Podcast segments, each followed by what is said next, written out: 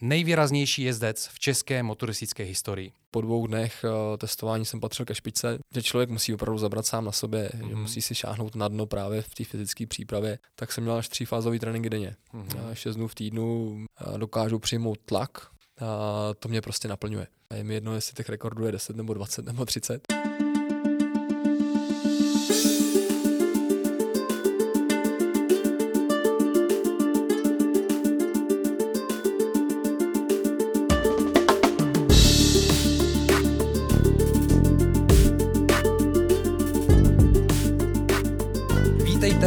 dalšího pokračování Athletic Longevity, podcastu o sportovní dlouhověkosti, ve kterém načerpáte svěží elán.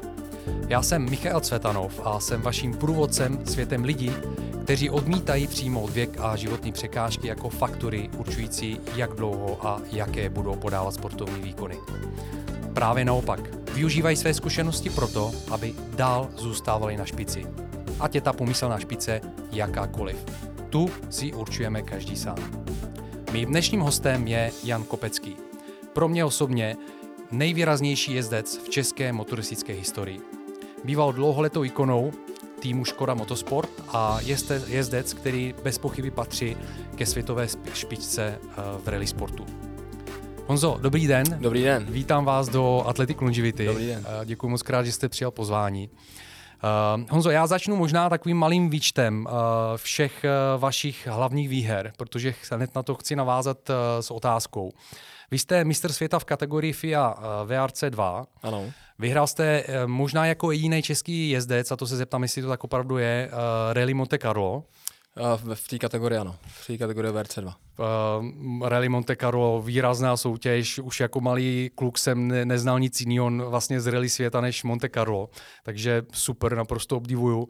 Uh, jste absolutním mistrem Evropy, jste absolutním mistrem Ázie a Tichomoří v rally, jste devětinásobným absolutním mistrem České republiky.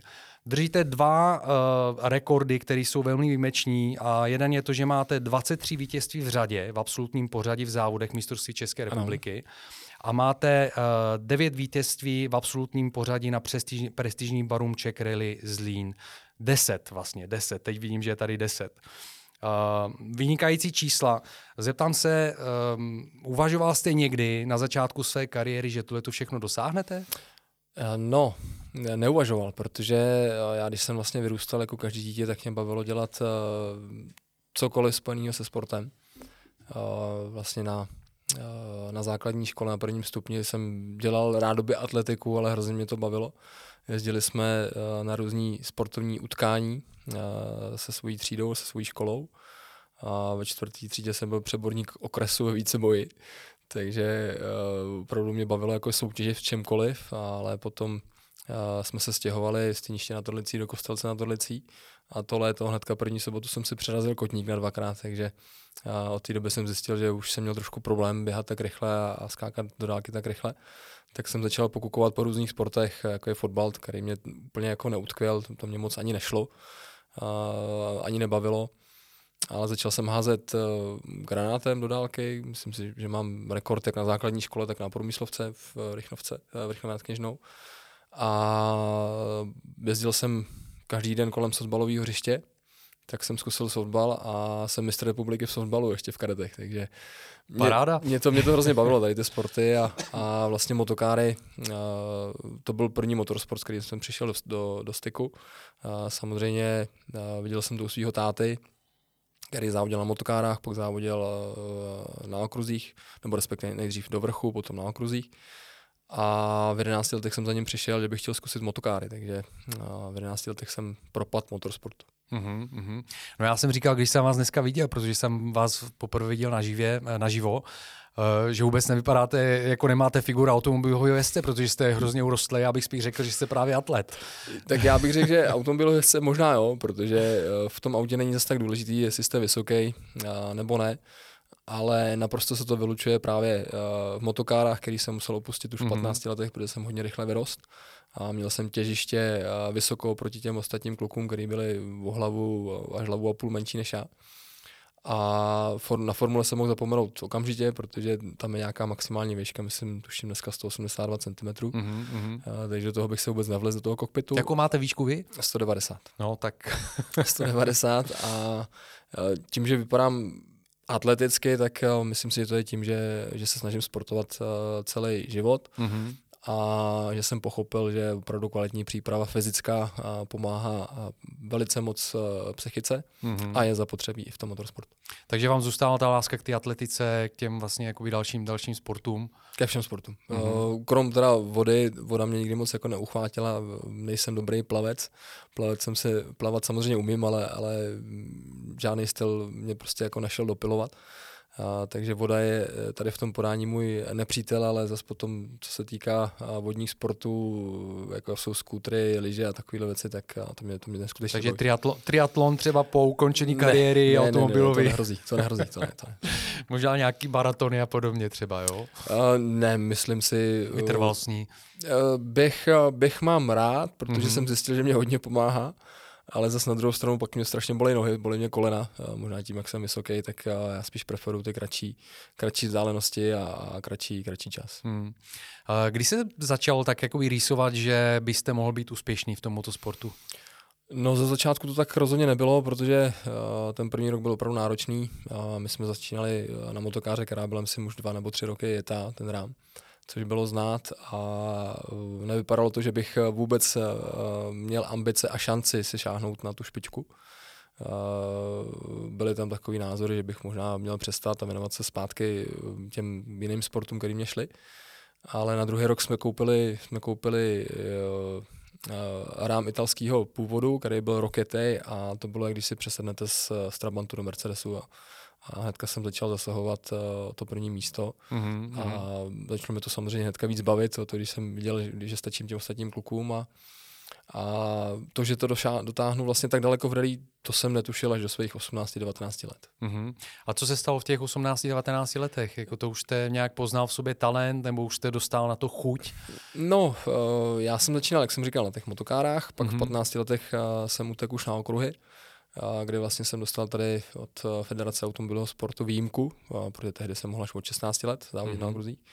Ale a to bylo kvůli tomu, že jste ukazoval, že, ano, máte, ano. že máte vlastně nějaký talent a máte tak, výsledky. a měl jsem za sebou svého tátu, který, který vlastně patřil už uh, tehdy ke špičce absolutní. Mm-hmm. A dostal jsem výjimku, startoval jsem ve Fiesta Cupu a, a na druhém závodě, když jsem byl třetí v kvalifikaci, tak uh, tým od pana Charouze na mě dal protest se svýma týmama. Jste moc mladý. Že jsem moc mladý, přesně tak. moc lehký, jsem, moc mladý, jo? Ne, ne, oni, oni to postavili tak, že jsem nebezpečný pro okolí. Okay, okay. A, takže tady z toho důvodu, i když jsem měl tu výjimku od té federace, která se za mě nepostavila v, v ten moment, tak jsem raději odstoupil, protože vlastně hrozili vyloučení celý, celého našeho týmu a to jsme si nemohli dovolit. Jasně, jasně. Takže, takže vy jste ukazoval v té době talent, zací, začínal se se cítit prostě jistě za tím volantem, takže jste si asi začal říkat, že hele, možná bych jako mohl prostě to dělat dělat jako na vyšší úrovni? No, já jsem Nebo... měl skvělýho, skvělýho učitele, protože vlastně s tátou jsem prožil ty nejkrásnější eh, závodní léta na okruzích, a protože jsme závodili oba dva. Oba dva jsme jezdili ve stejném seriálu, eh, čímž byl Škoda Octavia Cup. Mm-hmm. A táta mě učil už eh, s Fiestou, kdy před mnou jezdil, ukazoval mi stopu. A dokonce na jednom závodě, kdy ještě vlastně on jezdil taky Fiesty, tak eh, v měřáku jsem mohl eh, zajet nějaký lepší než desátý, osmý místo, teďka si to přesně nepamatuju. Mm-hmm. A potkali jsme se, protože ty kvalifikace tenkrát byly dlouhý eh, v, v depu a, a táta se mě ptal, co je za problém. Říkám, hele, prostě to auto nejde, ten motor nejde, já nejsem schopen zajet rychlejc. A on sedni si, sedni si za volant, a dali jsme nový přední gumy, jak na moje auto, tak, tak na jeho a on mě vlastně doslova a do písmene protlačil v Brně na okruhu eh, k druhému absolutnímu času za ním. To znamená, mm-hmm. po cílové rovince v Brně je pravá zatáčka, tam jsem ho viděl, že je úplně na mě nalepený a z vězu jsem cítil jenom ťuk. Jak takhle do mě prostě ťuknul zezadu a celý, celý všechny rovinky mě prostě jako tlačil před sebou.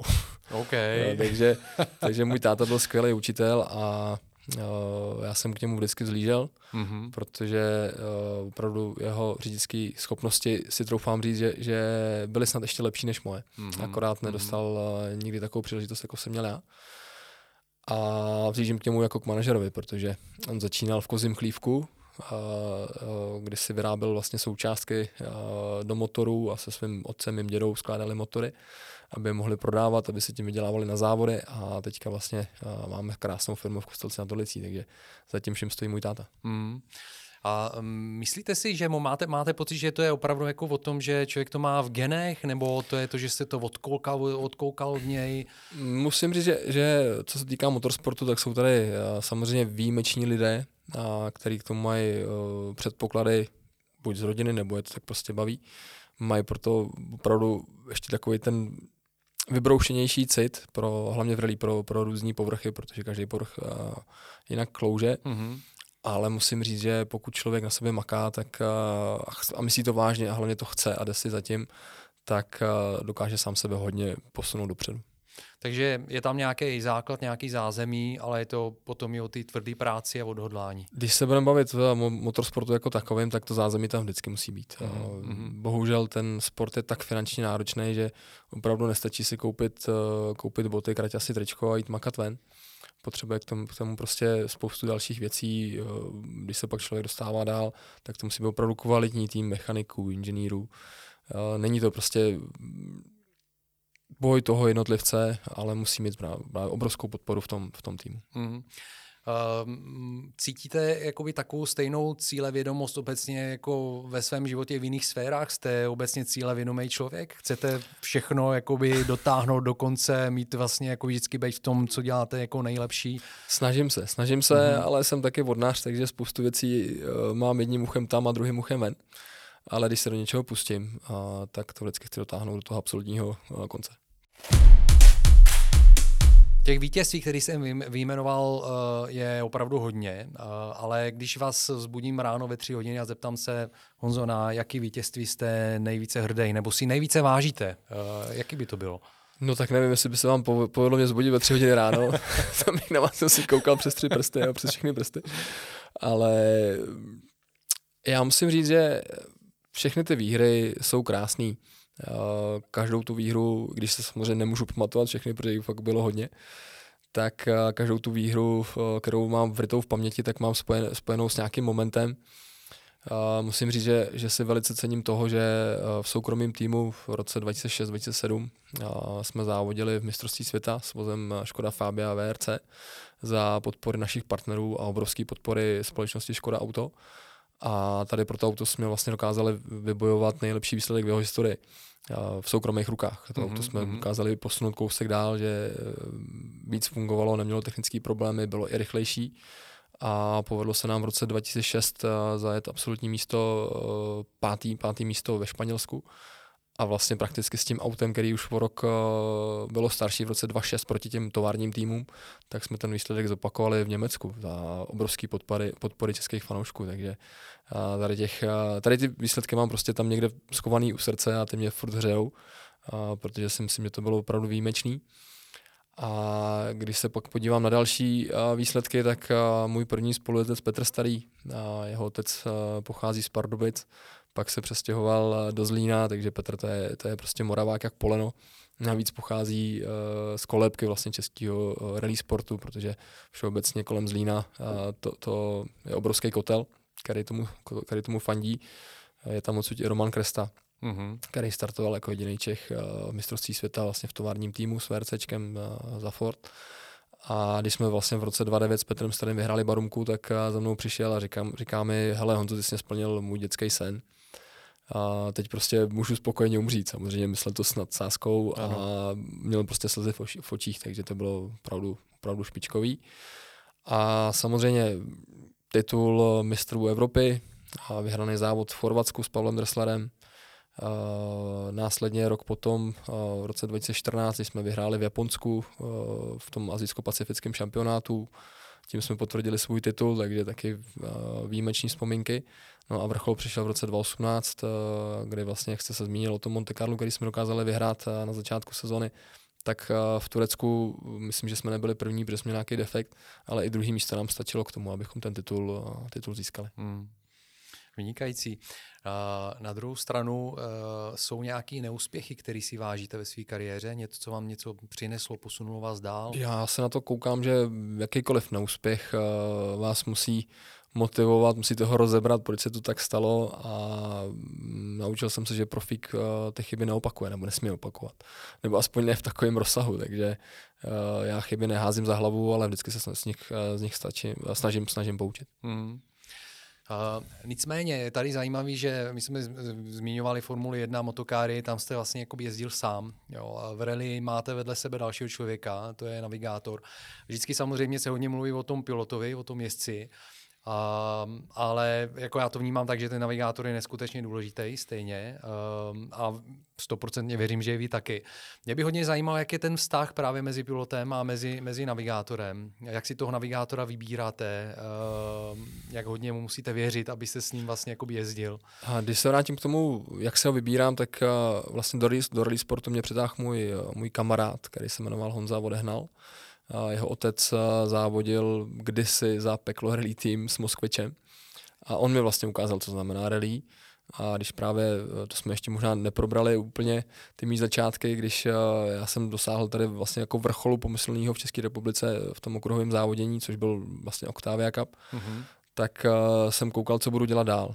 A měli jsme šanci testovat s Poršákem v šampionátu Porsche Carrera Cup v Německu a vlastně po dvou dnech eh, testování jsem patřil ke špičce. Eh, zajížděl jsem opravdu pravidelně časy mezi první trojkou jenže jsem byl mladý, mě tenkrát bylo 18 let, tak ten tým eh, mě řekl, hele, chceme tě jako všema deseti, a normální cena pro zákazníka je taková, ale my po tobě chceme tolikhle peněz, což uh, ta částka byla třeba poloviční, než, než bych musel přinést. To je ta investice, abyste si tak, vlastně koupil to místo. Tak, jakoby, jo. ale hmm. i tak uh, tu částku jsme vlastně uh, nebyli schopni tady najít v České republice, hmm. uh, protože sehnat partnera, který vás bude uh, sponzorovat v Německu, to prostě bylo nereálný pro nás. Hmm tak uh, jsem přemýšlel, co budu dělat dál. A tady ten Honza odehnal mě právě naťukal a říká, hele, zkus rally, to je úplně skvělý.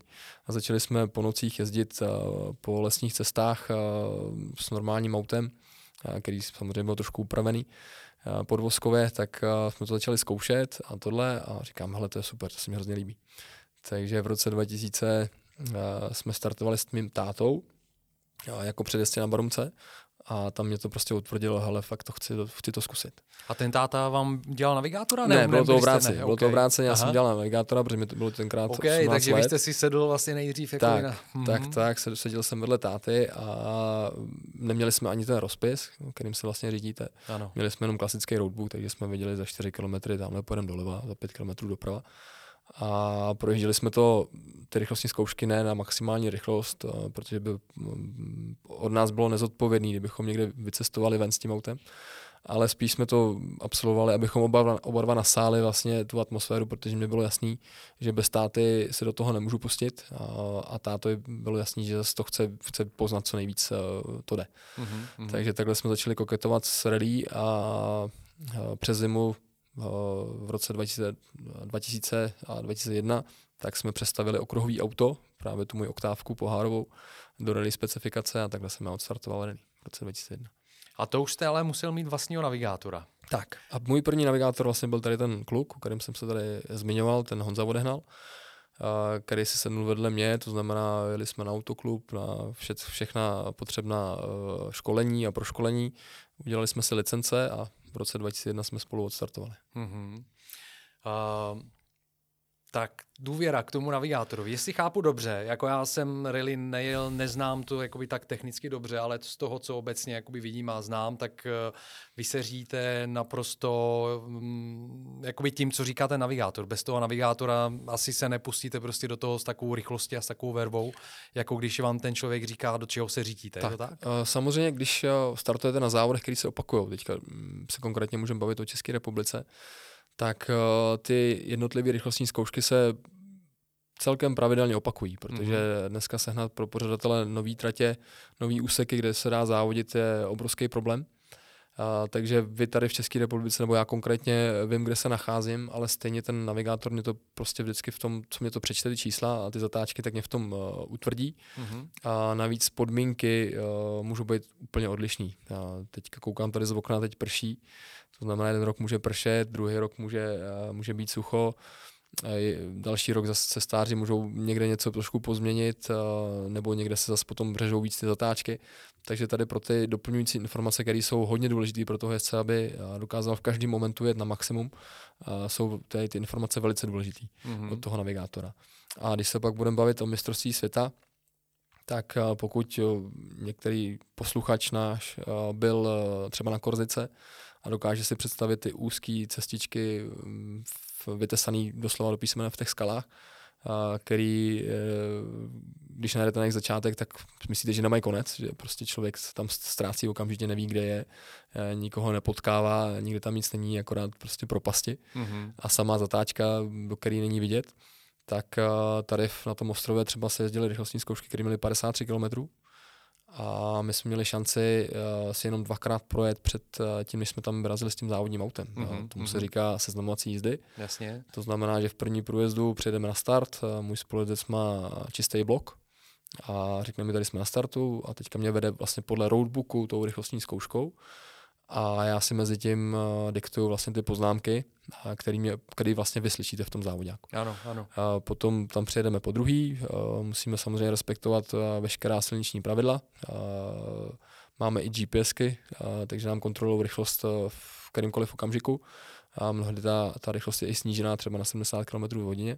Uh, takže tam přijedeme po druhý, uh, Honza mi to, nebo teďka vlastně Honza Hloušek, ale můj spolujezec mi to vždycky říká zpátky, já, si, já to poslouchám, dívám se na charakter té silnice, eh, když se mi tam něco nezdá, tak to samozřejmě přepíšeme, upravíme to, nebo doplníme zase za různá pomocná slova. Mm-hmm. A pak tady na tu rychlostní zkoušky se třeba vracíme, já nevím, za čtyři dny s tím závodním autem, takže nemáte šanci vůbec uh, si vybavit, nebo respektive zapamatovat ty zatáčky. Možná, že si vybavíte někde, někdy, že tamhle, jo, ale tady po čtyřech kilometrech je prostě první, první dům. Jasně, no, takže, jasně. Takže se vyloženě jednotlivý... prostě řídíte opravdu podle se toho, řídíte podle toho, podle co toho vám říká. Ano. No tak to je neskutečná symbioza potom. Musí to být. Jo. Já, já ty společce nechápu, protože mě se všeobecně v autě, když neřídím, dělá špatně a když nevidím na cestu. A mám strach s kýmkoliv si sednout vedle, eh, vedle na, na, na sedačku společce, takže hmm. pro mě to jsou poloblázni s nadsázkou ty, ty spolujezdci, ale, ale jsou to výjimeční lidi, kteří prostě proto musí mít svůj cit a chtějí to dělat. Hmm.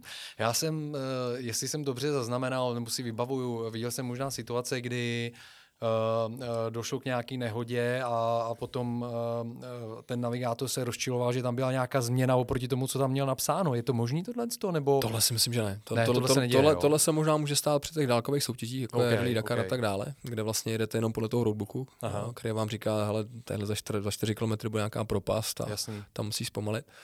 Ale při rally jako takovém opravdu se řídíte těma poznámkama, který, který si vlastně vytvoříte vy sám.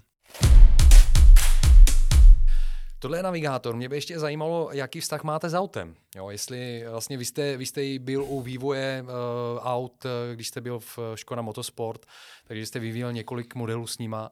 Jaký pak máte jako osobní vztah k tomu autu? Jo? Například máte, dáváte jim nějaký jména těm autům? Takhle, všeobecně k autu mám uh, pozitivní vztah. Uh, u mě v autě to musí vypadat jako v obyváku v vozovkách. Mm-hmm. Nesnesu tam nepořádek, když teďka to je velice složitý, protože máme a dva úžasní kluky, kterým je teďka eh, tři a tři čtvrtě a, a dva a půl roku.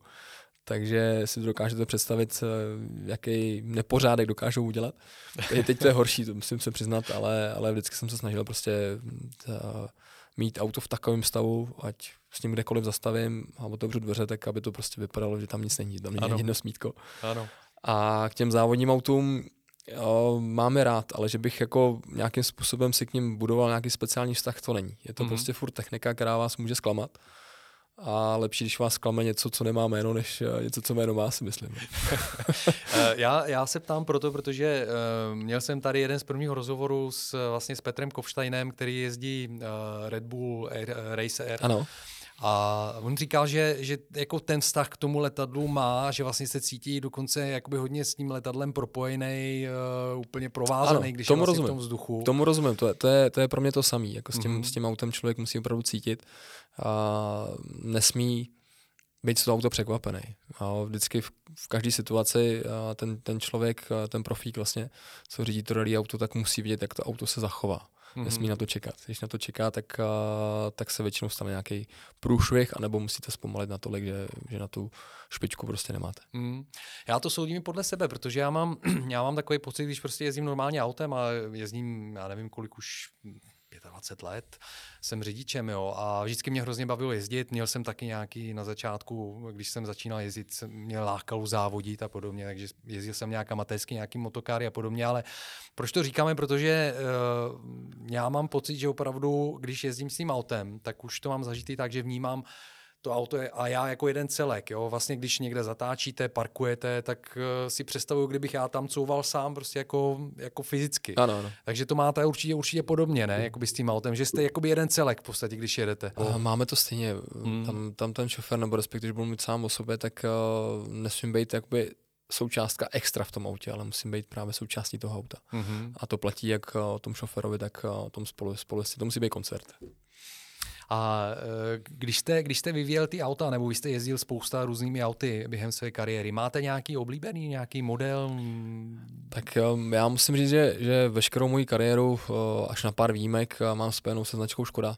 Ano, za což ano. jsem vlastně nesmírně pišný a hrdý, protože to je česká značka, která produkuje opravdu skvělé auta. A já jsem měl šanci ještě řídit ty nejrychlejší vůbec, který kdy, kdy vyrobila. A jednoznačně vzpomínám nejvíc na vlastně vůz Škoda Fabia VRC, protože to auto, i když vlastně ty dnešní speciály, kterým se říká Rally 2, tak jsou to špičkový auta, tak nikdy neměli takový výkon, nikdy neměli takový krouťák, jako, jako právě to, to VRC, protože VRC byl dvou litr s turbem, mělo to větší, větší průtok vsání, to znamená větší výkon, mm-hmm. větší kroutící moment, protože nebyl vlastně omezený plnící tlak. A takže to byla prostě ta skvělá éra v tom mistrovství světa tady s tím vozem v roce 2627.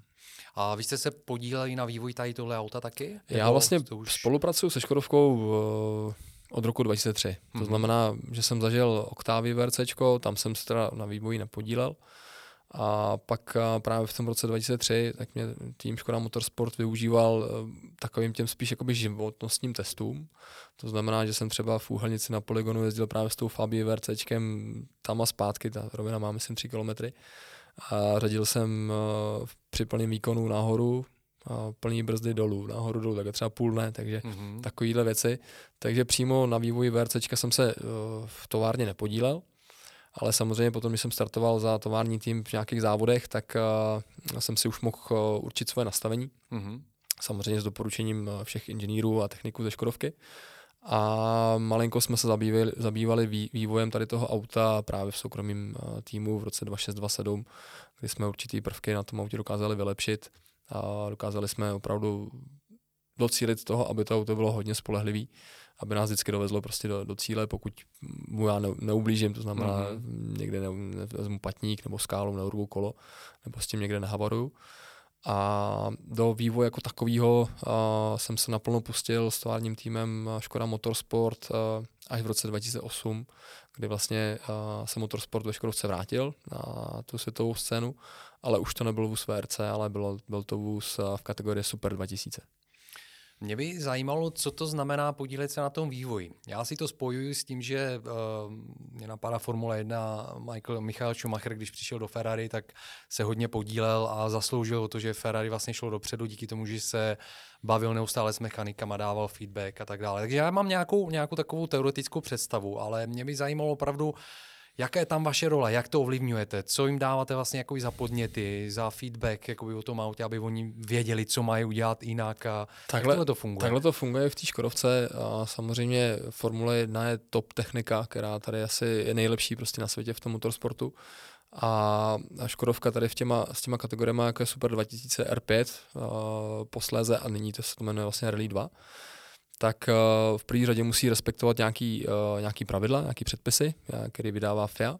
Podle toho samozřejmě uh, grafici, designéři, inženýři, konstruktéři musí navrhnout nějakým způsobem uh, prototyp toho auta, což trvá papírově, neřeknu vám to přesně, protože u toho jsem nebyl, ale uh, nějaký pátek to rozhodně bude trvat. Mm-hmm. A když se tady to auto uh, nakreslí, odsouhlasí se to uh, ve všech skupinách, tak se přejde k té výrobě a postaví se takzvaný první prototyp. A tady s těma prototypama já jsem vždycky měl tu čest, jak s vozem Super 2000, tak s vozem R5 a ve Škodovce sedět jako první. A tady od, ten, tady od té chvíle vlastně fungujete dohromady s tím vývojovým týmem, který se skládá samozřejmě z mechaniků, z techniků a z inženýrů, z inženýrů který tam jsou přes motor, přes elektroniku, přes data, podvozkáři, tlumičáři, brzdaři, je tam prostě spoustu mm. lidí, kteří jsou u toho vývoje důležitý, protože to auto jako celek musí fungovat a musí být spolehlivý a rychlý. To znamená, vy jako šofér s každý jízdy jim říkáte svoje poznatky, který potom ještě konzultujete na každém debriefu a potom testování, pak se vytváří ještě zprávy a tak dále, takže je to opravdu taková mravenčí práce mm. a opravdu k tomu potřebujete ten skvělý tým tady těch lidí, těch eh, konstruktorů, inženýrů, techniků, ale i těch mechaniků, který vlastně tu jejich práci, kterou oni vymysleli na papír, dokážou, dokážou přenést na to auto. Mm. Takže je to složitý proces, ale pod vedením pana Hrabánka, který nastoupil vlastně eh, nebo který je teďka v týmu Škoda Motorsport od projektu Super 2000, tak on si tady to všechno uvědomil a dal ten tým dohromady, takže ten tým funguje opravdu skvěle. Ve svém podcastu pravidelně zmiňuji komraterapii a není to náhoda. Na základě vlastní dlouholeté zkušenosti jsem přesvědčený o tom, že komra dokáže velmi efektivně podpořit sportovní dlouhověkost. Sám používám komra 12 let a za tu dobu jsem spolupracoval i s mnohými sportovci – a komora se pro ně stala jejich osobní rehabilitační pomůckou, kterou dlouhodobě používají. Kdybych to měl vysvětlit eh, velmi zjednodušeně, komora podporuje přirozené regenerační schopnosti buněk, jejich metabolismus, tvorbu energie a mezibuněčnou komunikaci. Díky tomu z komra můžete sami a efektivně pomoct svému tělu při řešení zánětu, bolesti, při regeneraci zranění nebo k posílení jeho obrany schopnosti. Z dlouhodobého hlediska tak podporujete své tělo v tom, aby se lépe zotavovalo ze zranění a z běžného potřebení a udrželo si schopnost podávat maximální sportovní výkony. O Komra se dozvíte víc na mém webu athleticlongivity.live, eh, kde o svých zkušenostech z Komra píšu eh, v různých eh, článcích v blogu. A zároveň na mém webu najdete speciální kód na 10% slevu na nákup některého z Komra přístrojů. Mrkněte na to. Honzo, uh, Lancia Delta Integrale anebo Audi Quattro? V obě dvě auta. V obě dvě auta by se měli v garáži. Jezdil jste v nich, jako zkoušel nejezdil, jste? Nejezdil, nejezdil, opravdu ne, ne, neměl jsem možnost, protože, uh, jak jsem říkal, jsem spojený uh, se značkou Škoda, mm-hmm. takže pro mě je složitý si sednout do, do auta jiný značky. Ani, ani jako vyzkoušet prostě pro ne, radost ne, někde, ne, ne, nesmíte. Ne, ale musím jako říct, to... jsou to takový pro mě jako tak, takový historický skvosty, který vlastně mm. dneska někde závodí, tak já tady k těm autům mám takový takový možná až přehnaný respekt, uh, že se mi hrozně líbí, líbí se mi, když s tím někdo jede, ale kdybych si do toho sednul, tak uh, mám takový nutkání, že, že bych to zkoušel naplno a myslím si, že, to, že tady ty historické auta už si to, už si to nezaslouží. že ty by měly jako odpočívat a někde se projet jako v pohodě, ale, ale zatím je to naláká. Já Lanči naprosto obdivuju, to je jako auto, auto snu jako pro mě a kdykoliv ji někde vidím, tak uh, jsem vždycky unešený z toho, to je fakt nádherný auto. Jsou to krásné auto. Uh, v čem, v čem jako si myslíte, že to auto vynikalo v té době? Z vašeho profesionálního pohledu, jako, jaký byly ty jeho uh, zásluhy, ne zásluhy, ale vlastnosti, vlastnosti? Tak to auto bylo rychlý, bylo spolehlivý, uh, řídili ho skvělí jezdci, takže mm, je to prostě auto, který patří do toho historie, historie rally sportu. Samozřejmě v té době mnohem bylo no všechno bylo mnohem nebezpečnější. Mm-hmm. Jezdci vlastně z té doby říkají, že e, na nás vlastně jako na moderní jezdce, že te, měli byste řídit jako tenkrát, že jo. tenkrát to bylo mnohem všechno složitější a tak dále. Ale ono se zase, ten rally sport se vyvíjí tak rychle, že, že dneska se to jede v jako sprint. Už to mm. s tou rally jako má společného ten název, ale když člověk udělá nějakou chybu, tak, tak ví, že prostě první nebude. jo, to si myslím, že tenkrát, uh, tenkrát tak úplně neplatilo, uh, že opravdu ty časové rozdíly byly mnohem větší, než, než jsou, než jsou nyní. Hmm. Vy jste zmínil jezdce. Já jsem si tady napsal pár, pár jezdců s tím, že jsem se vás chtěl zeptat právě, a jsou to všechno jména, když, když jsem si je ptal, tak, psal, teda, tak jako všechna jména znám, akorát bych asi z hlavy jen tak nevím, nevýjmenoval. Ale mě by zajímalo, s jakýma soupeřema jako právě jste závodil, který si jako mhm. nejvíc vážíte, který vás nejvíc inspirovali. Jiný jezdce, který vás inspirovali z těch vyšších kategorií, třeba z VRCčka, jo, typu uh, Gronholma, Loeb, uh, McKinnon a tak dále, samozřejmě Colin McRae, Carol Sainz, prostě jako takový, takový ty legendy. Uh, u vás, jestli dobře jsem si napsal, to jsou taky jména, který znám, to je Lindholm, uh, uh, Mikkelsen v dnešní době taky. Jaký jsou, jakou, jakou si od nich berete inspiraci, v čem si myslíte, že jsou dobří, v čem si myslíte, že vy jste je zase dokázal porážet? Tak Lindholm a Mikkelsen, vlastně to jsou, to jsou mladí kluci, jsou mladší v podstatě, nebo ne podstatě, ale jsou mladší než jsem já. Mm-hmm. A všechny ty jména, které jste jmenoval předtím, tak se všema jsem měl čest se potkat na trati, krom McKinnona. Mm-hmm. A s Gronholmem jsem tenkrát sváděl právě boj v, v Německu, mohli jsme být čtvrtý, protože on vyletěl do Vinic, ale pak to auto, auto dotáhnul, dotáhnul do cíle, takže, takže byl kousek před náma. To si možná dokonce a, pamatuju, to si vybavuju, že to a, proběhlo. Samozřejmě a, ikona Sebastian Leb, teďka ho střídá, střídá další francouz Sebastian Ogier, uh-huh. takže tady k, těm, tady k těm klukům jsem vždycky zlížel, když jsem kouknul právě do toho mistrovství světa, snažil jsem se pochopit, co dělá jinak Uh, snažil jsem se jim přiblížit, i když jsem měl vlastně nesrovnatelné podmínky s nimi, protože oni vždycky startovali v továrních týmech a já v té nejvyšší uh, kategorii VRC v soukromém týmu. Takže to bylo složitý eh, konkurovat, uh, konkurovat fabrikám. Ale když jsem měl, takhle, když se povedlo kterýkoliv jméno porazit i dílče na jednotlivých rychlostních zkouškách, tady z těch men, tak jsem z toho měl obrovskou radost s Kolinem vlastně jsme strávili, bydleli jsme právě při těch sedmacích jízdách ve Velsu, na stejných hotelech, byli jsme na večeřích, takže to byl hrozný šprýmař, mm-hmm. úplně úžasný člověk, takže jsem rád, že jsem tady tu starší gardu mohl zažít vlastně na vlastní kůži. Nezahrál jste si ho třeba na PlayStationu? Já musím říct, když jsem byl, když jsem byl mladší, tak, tak jsem samozřejmě takovéhle hry hrál, potom převážně s, s rally tématikou ale pak, jak uh, jsem se do toho obul, tak uh, nějak jsem to všechno zaházel a zjistil jsem, že to absolutně nepotřebuju, mm-hmm. a, protože vlastně uh, na okruhu si dokážu představit, že ty simulátory fungují úplně skvěle, ty data se dají přenést, přenést do toho počítače a na okruhu jedete jak robot. To znamená, že i když jedete vlastně na okruh, který neznáte, tak vy máte šanci díky tomu simulátoru si ho natrénovat uh, s tím dotyčným vozem protože uh, krom toho, těch pohybů, těch ostředivých sil, je pak to všechno stejný. Brzdíte tady u té cedule, tady zatočíte, tady zase přidáváte plyn. To na rally, na rally prostě neexistuje. Mm-hmm. Na rally není žádný simulátor, který by dokázal prostě na, na, nasimulovat takové podmínky, které tam jsou. Jasně, jasně. Uh, mě teď napadá vlastně souvislosti s tím, vy jste říkal právě, že na tom okruhu člověk musí být jako robot, já si přesně takhle jako představuju a nějaká moje minimální, minimální zkušenost prostě jako z těch motokár, to tak jako vnímám stejně.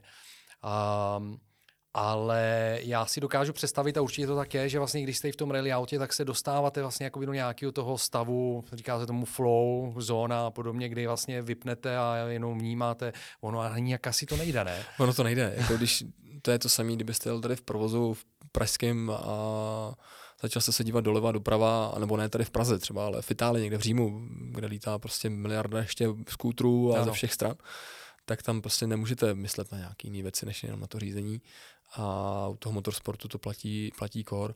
Pokud samozřejmě by člověk měl nějaké myšlenky na ty rychlostní zkoušce jiný než, než ohledně toho svý, svý, svý jízdy a toho svého výkonu, tak je lepší se na to nechci být prostý, ale vyprdnout. Jo, jo, tak, jo, jo. to je to slabší slovo.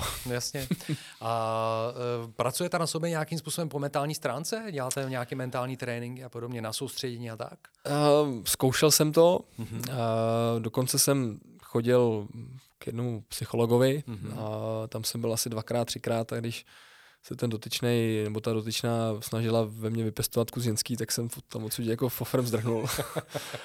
a zjistil jsem, že, že člověk musí opravdu zabrat sám na sobě, mm-hmm. že mhm. musí si šáhnout na dno právě v té fyzické přípravě. Když už vlastně nemůže, tak se musí dokopat k tomu, že ještě prostě musí a že to dá.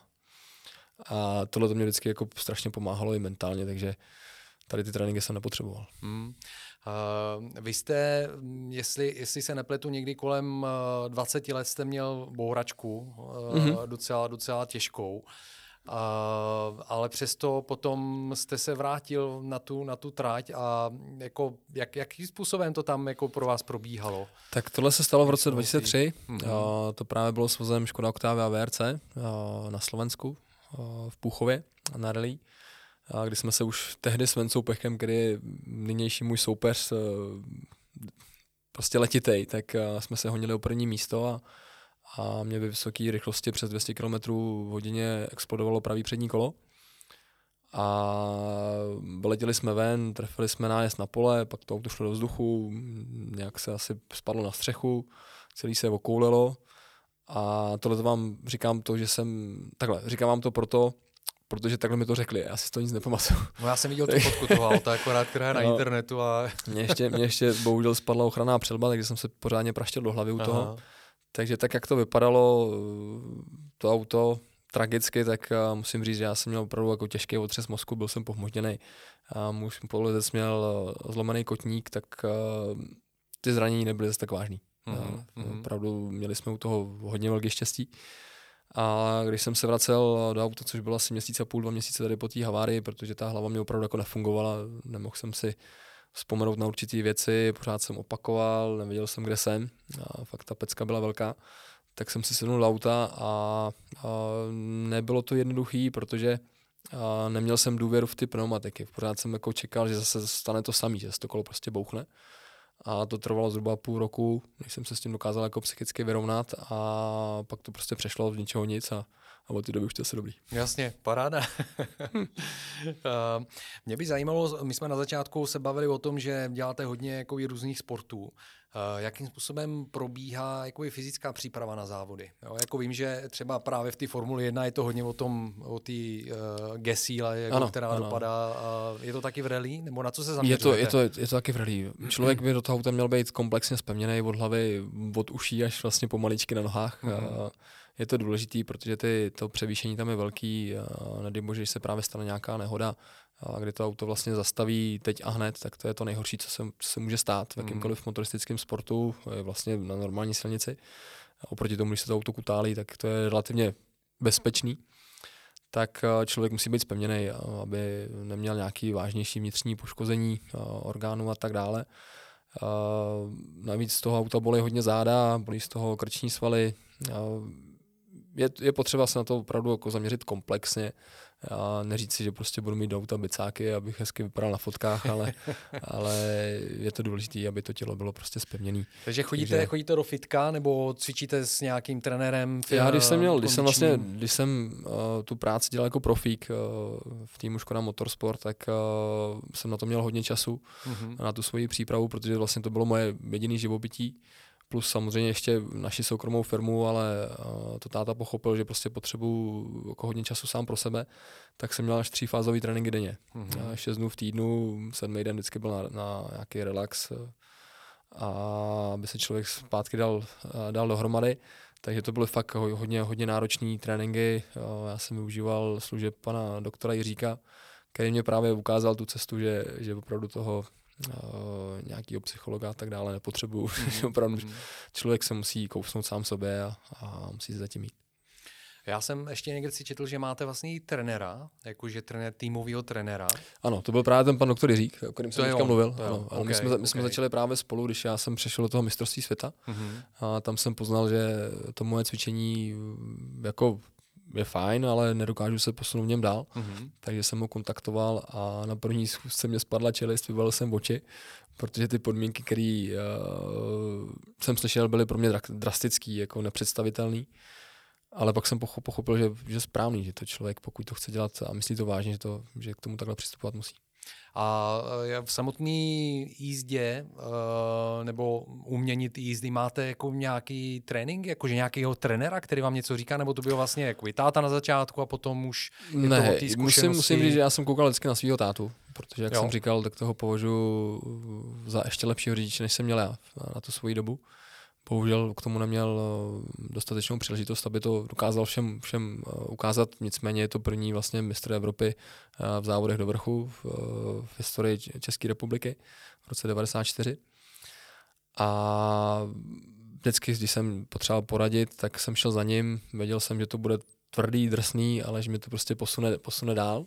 A ten vztah takovýhle prostě mám, když se mu něco nelíbí teď v mější době, tak, mu to, tak mě to prostě natvrdo jako řekne. Jasný, jasný. Bez nějaký, jakýkoliv servítek, prostě když to chceme posouvat pořád dál, tak a, takhle prostě člověk jednat musí, musí uh, snášet tu kritiku, kterou nechce slyšet a, a musí se z ní poučit. No. Vy jste říkal, že máte dva kluky, že jo, malý? Ano. Uh, představujete si, že by šli ve vašich stopách? Ne. Ale to vám říkali táta taky, ne? ne, vám říkal ne, žádný já rally. musím, musím říct, že, že, že táta samozřejmě čekal na to, až si sám řeknu Mhm. uh, o tu motokáru. Já si vážím toho hrozně moc, že, že on mě netlačil v té době, protože vlastně můj soused, který se jmenoval Honza Dostal, tak ten bydlel v bytě nade mnou, tak ten závodil od 6 let. A byli jsme spolu, každý den jsme si spolu hráli na pískovišti, na projezdačkách, chodili jsme spolu do školky. A závodil od 6 let a táto nenapadlo to zrovna se jakoby spojit, když soused závodí, tak pojď si do toho sednout. On Aha. opravdu čekal, až, si, až o to projevím, projevím zájem sám což uh, jsem pochopil, že je mnohdy důležitější, než uh, opravdu ty svý děti do něčeho násilím tlačit. Uh, viděl jsem potom třeba na motokárách, uh, že tam jsou fakt malí prcci, Mhm. kterým se do těch motokář snad ani nechce. A ty tatínkové je tam prostě tlačej, spou je tam heverem a Jo. říkají jim, že musíš, musíš, musíš.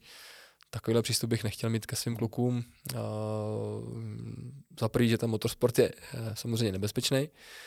Uh, zase na druhou stranu, když to člověk uh, myslí vážně a chová se jako profík, tak, uh, tak určitě věci se dají eliminovat. Uh, uh, přistupuje k tomu jinak, zodpovědnějc, uh, nebere to na lehkou váhu, má, má prostě respekt. Takže eh, to by určitě pomohlo, pokud by kluci byli profíci. Ale chci mít přístup, jako měl můj táta. Nechci do ničeho tlačit, Hmm. chci jim ty cesty ukázat, otevřít. A když uvidím opravdu, že mají zájem sami oni, tak je maximálně podpořím v čemkoliv. Vy jste právě říkal teď jako o těch eh, dětech, eh, který jsou tlačeni rodiči jakoby do určitého směru. Mně to přijde právě jako mm, hrozně zbytečný z toho důvodu, že eh, tam se pak ztrácí nějaká radost prostě jakoby z té Ano, činnosti. ano a, a vlastně beru těm dětem dětství. Hmm. Takhle se na to koukám já, takže a samozřejmě ty, ty kluci nebo ty děti všeobecně musí vyrůstat podle nějakých pravidel. A já jsem toho zastánce, že, že prostě musí mít a, určený hranice, mantinely, přes který nemůžou jít, ale nebudu je prostě tlačit a spát do něčeho, pokud to sami nechtějí dělat. Já jsem takhle, jak jsem zmiňoval, že jsem eh, jezdil nějakým amatérským motokáry kdysi jako dva roky. Eh, To je na těch amatérských vlastně jako půjčovnách, okru, okru, okruhových jakoby půjčovnách, kde se to, kde se dají půjčovat ty motokáry, tak eh, nějaký známý organizoval prostě jakoby turnaj a bylo tam nějakých 20 týmů amatérských, sešli jsme se vždycky ve třech, ve dvou, ve dvou, ve třech a vlastně jezdili jsme jakoby po celé republice. Bylo to hezky takový za- zajímavý, zajímavá zkušenost, ale proč to říkáme, protože já jsem bral, já mám taky uh, syny, a bral jsem je, bral jsem je vlastně občas takhle jako někde jako na ten víkend uh, s náma. A vím, že uh, jednoho jsem uh, posadil do jedné té motokáry v půjčovně, bylo mu asi pět let a nastartovali jsme tu motokáru, on začal brečet a říkal, do toho nechci a prostě šel z toho, jo. Takže uh, to si umím, neumím vůbec představit, že by ho do toho nutil. Ale mě by zajímalo, máte i dneska ještě pořád takovou tu čírou radost eh, z toho, že si sednete za ten volant a prostě Mám. cítíte tu rychlost. Mám a- hlavně v, hlavně v té dnešní době, protože uh, i když vlastně spolupracuju dál s, uh, s továrním týmem Škoda Motorsport a se společností Škoda Auto, tak už pouze v pozici testovacího jezdce, Mhm. uh, protože uh, tovární tým jako takový sám už nezávodí uh, v těch závodech. A to znamená, že teďka závodím za soukromý tým, letos Mhm. mm-hmm. pojedeme třetí sezonu uh, zpátky v soukromém týmu a je tady ta práce, která vlastně jsem neměl v továrně, mohl jsem se věnovat sám sobě, svý přípravě a dalším dílčím věcem, tak teďka vlastně to znova musíme stavět státou dohromady. To znamená postavit tým, sehnat mechaniky, servisní zázemí, servisní vozy, sehnat na to na všechno vůbec finance. Teďka samozřejmě člověk, pokud a, těm partnerům má co nabídnout, tak oni mají svoje požadavky.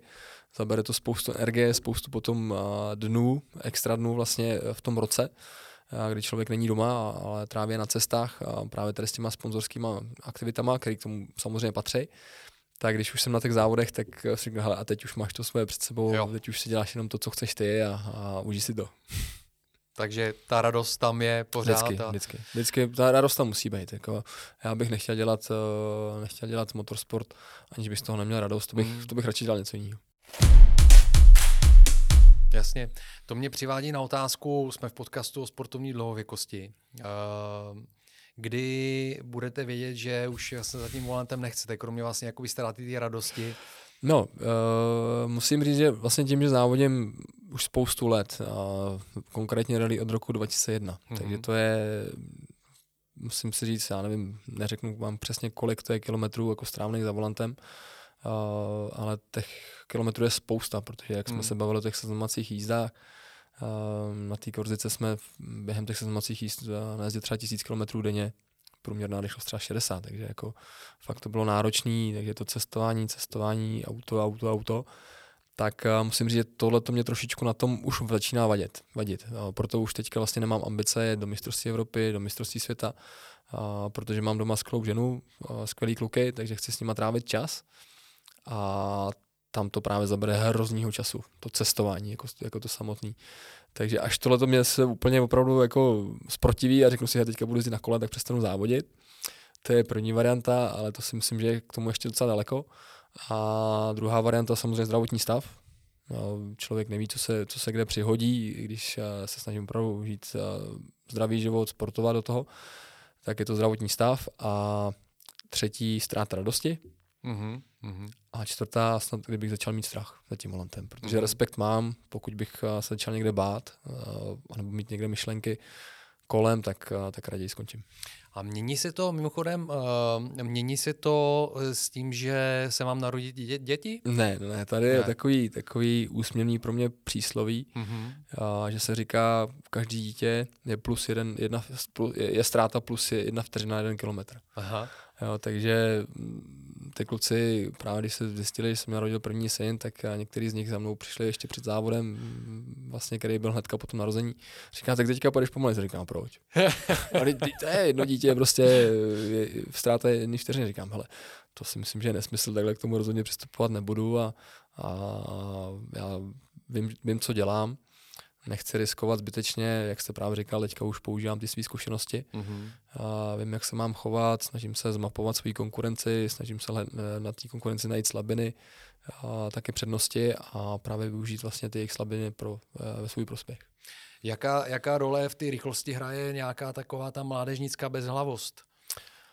v rally dokáže hrát velkou roli v té rychlosti, pokud to auto zůstane na cestě. Mm-hmm. Tady ty doby mám za sebou uh, a když se to povedlo bez, bez nějaký chyby, tak vždycky z toho byl skvělý čas. Ale to je jízda opravdu hodně riskantní uh, na hranici a pak stačí hodně, hodně málo k tomu, aby se stal velký průšvih. Takže takhle už uh, nějaký, nějaký ty roky nejezdím, ale patří to právě. Když je člověku 18 až 20, já nevím, 21, 22, tak uh, do takovýhle, já tomu říkám tranzu, prostě dokáže spadnout velice rychle. Mm, mm. No, měl jsem takový zkušenosti za volantem jako mladý, mladý jezdec, když jsem se pokoušel si s někým někde jakoby dát nějaký, nějaký závodění, uh, že jsem měl pocit, že v určitých situacích jakoby pán Bůh to auto podržel na ty tak, silnici. Jo, přesně to tak. Je... Přesně tak, to, to, tohle se nám stalo asi všem šoférům, mm. který měli nějakou možnost si někde sednout do nějakého auta a mají pozitivní vztah k rychlosti, mm. tak předpokládám, že, se to, že takovýhle krizový momenty jsme si prožili všichni a já jsem rád, že je mám za sebou a že se nic nestalo, že jsem nikomu neublížil a, okolo a tohle se bojím právě, až dospějou mý kluci, že a tohle období bude, bude hodně těžký. No. Mm, mm. Uh, do jaké míry máte takovou tu právě jako víru v nadpřirozenou, v, v nějakou vyšší sílu, která nad vás drží od ochranou ruku nebo v život obecně? Musím říct, že nemám. Řešíte tyhle ne, věci? Neřeším ne. to, neřeším to, hmm. protože většinou, když jsem... Takhle, musím říct, že, že samozřejmě mám nějaký nehody za sebou, jak v rally sportu, tak, eh, tak i v, v normálním provozu, eh, za který jsem teda nemohl eh, osobně. Jednou mě se středil nějaký pan zemědělec, který nekoukal na cestu a když jsem byl uhnutý jakoby v keři a stál jsem na místě, tak on do mě, do mě zatočil, protože koukal na pole. A, tak a, a teď jsem ztratil tu pointu. No jestli, jestli, jako, jestli věříte, nebo jako jestli vlastně jako nad nějaký, nějaký Ano, už jsem zpátky, ano. tak uh, vždycky, když jsem když jsem boural, tak vždycky hodně, že z toho auta jakoby nic nezbylo. Mm-hmm. A když jsem se právě podíval na ty severský, severský uh, jezdce, tak ty u toho měli jakoby víc štěstí. Takže říkám, hele, vždycky si za to můžeš sám. Jo, samozřejmě může se stát, že vás klame technika nebo že vám bouchne to kolo, jako tenkrát bouchlo mě na tom Slovensku, Slovensku, ale pravděpodobně já jsem mu předtím někde poškodil, někde jsem škrtnul třeba nějaký kámen nebo nějaký obrubník, proto, proto bouchlo, takže vždycky se snažím jako, jako hledat uh, ty příčiny, proč se to tak stalo a, a už neopakovat ty chyby.